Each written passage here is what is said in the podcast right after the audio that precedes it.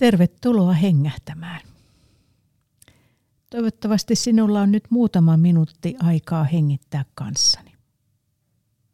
Olen Raunion Sirkka-Liisa ja kutsun sinut pienelle sisäiselle matkalle.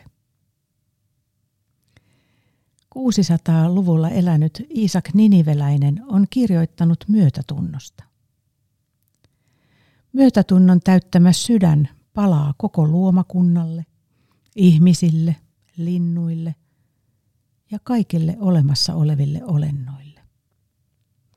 Kun ihminen, jolla on sellainen sydän, ajattelee niitä, hän vuodattaa kyyneliä. Hän rukoilee Jumalan kuvana sydämensä säälissä jopa käärmeiden puolesta. Onko sinun helppoa kokea myötätuntoa toisia ihmisiä kohtaan? Entä luomakuntaa, eläimiä ja kaikkea kasvavaa kohtaan? Entä niitä kohtaan, jotka tuntuvat vierailta, erilaisilta tai pelottavilta?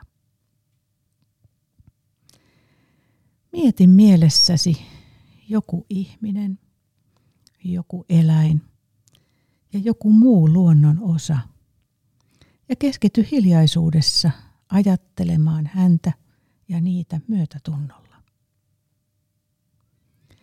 Hengitä myötätuntoa ja anna sen vallata itsesi. Muista luomiskertomuksessa toistuva sana, ja Jumala näki, että niin oli hyvä.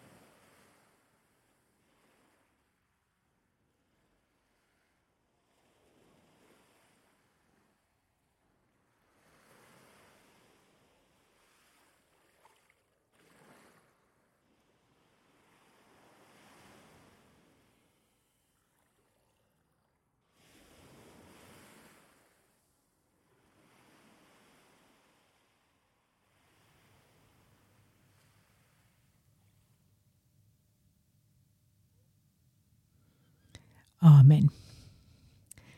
Voit myös halutessasi jatkaa tänään myöhemmin myötätunnon tunnustelua ja hengittelyä.